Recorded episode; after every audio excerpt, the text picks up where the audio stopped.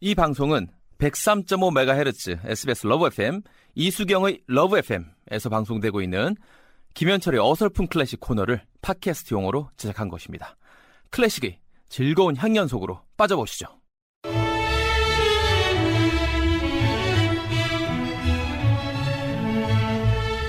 개그맨 김현철의 어설픈 클래식 코너가 재미지고 고급지고 어서 오세요 클래식 전도사 클전 현철 씨. 네 안녕하세요. 지 퍼포머로서 꼭 한번 만나봤으면 혹은 뭐 좋아하는 지휘자 누구 있나요?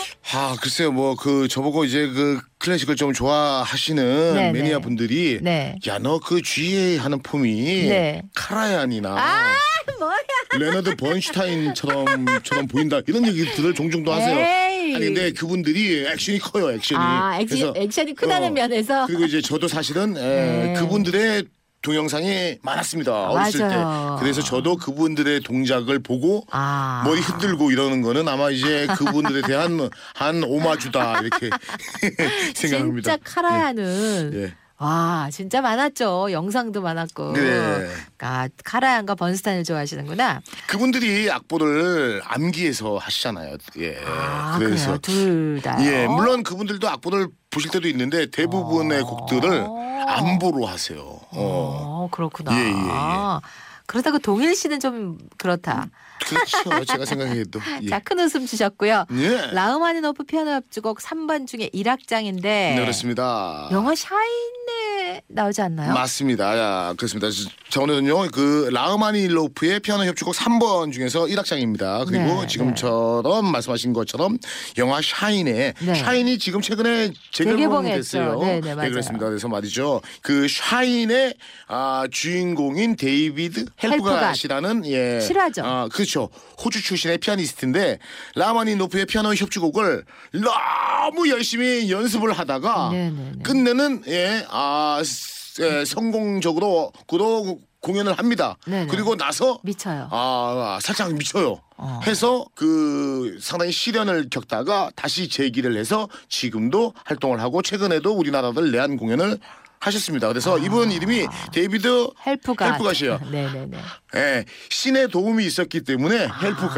아, 그러네. 예, 그래서 어, 신의 도움으로 다시 이렇게 재기를 하지 않았을까 네. 생각을 합니다. 라흐마니 협주곡 3번을 연주한 직후 정신분열 상태에 빠지게 된 천재 피아니스트. 이 맞습니다. 실화를 갖고 만들었는데 예. 실제 라흐마니노프도 좀 분열증이 있었다고 하죠. 아, 그 저희들이 시- 잘 알고 있는 라흐마니노프의 그 피아노 협주곡 2번이 이번. 상당히 유명한데 광기가 예, 알죠. 26살 때 이 피아노 협주곡 2번을 작곡을 했어요. 예. 그때부터 이미 신경쇠약 증상이 있었죠. 아, 예, 네네. 그랬는데 요 3번을 작곡을 하면서부터 그리고 예, 연습하면서 많이 좀 심해지죠. 네. 한데 예, 이 3번은요.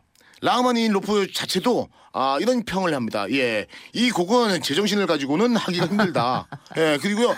상당히 곡이 어렵습니다. 네. 예. 그 쇼팽의 곡도 어려운 곡들이 있지만은 라흐마니노프 이 피아노 협주곡은 너무나 어려워요. 왜? 난이도 최상급. 최상급입니다. 왜 그러냐면은 본인이 자기가 연주를 하기 위해서 자기한테 맞게끔 작곡을 한 겁니다. 네. 라흐마니노프는 키가 190이에요.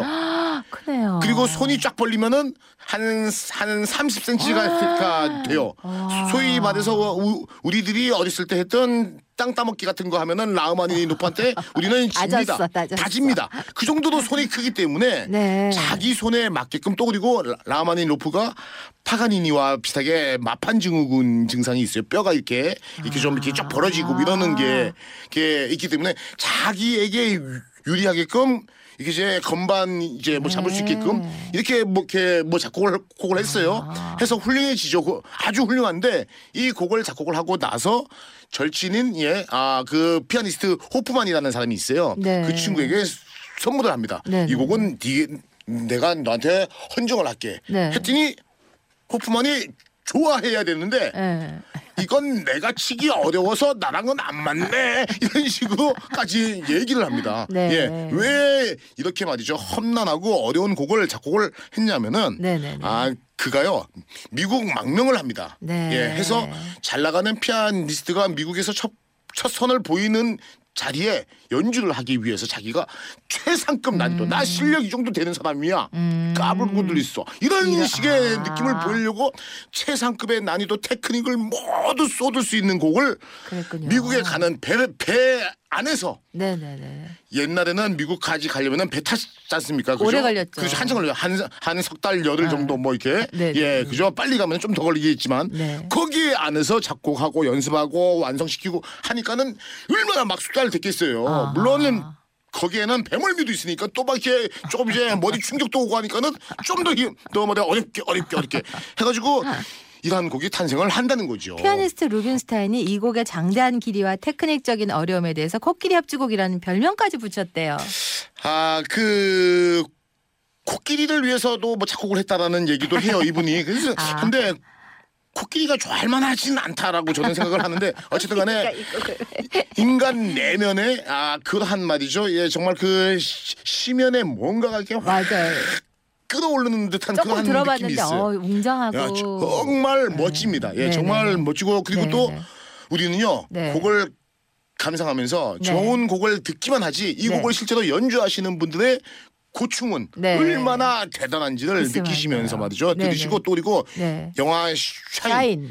제가 재개봉했을 때 관객들과 만나서 이렇게 좀 좋은 시간을 가졌다라는 아. 얘기를 하고자 이 얘기를 하는 건 아니지만 네, 네. 영화가 좋아요. 네. 그래서 말이죠. 예. 네. 다시 한번 예, 네, 영화를 그 영화도 찾아보시면서 네. 나오는 피아노 협주곡 3번도 느끼시면 우리의 삶이 더욱더 우아해지지 않을까 맞아요. 생각을 합니다. 라우만의 너퍼 피아노 합주곡 3번 중에 1악장입니다. 현철 씨 잘 들었어요?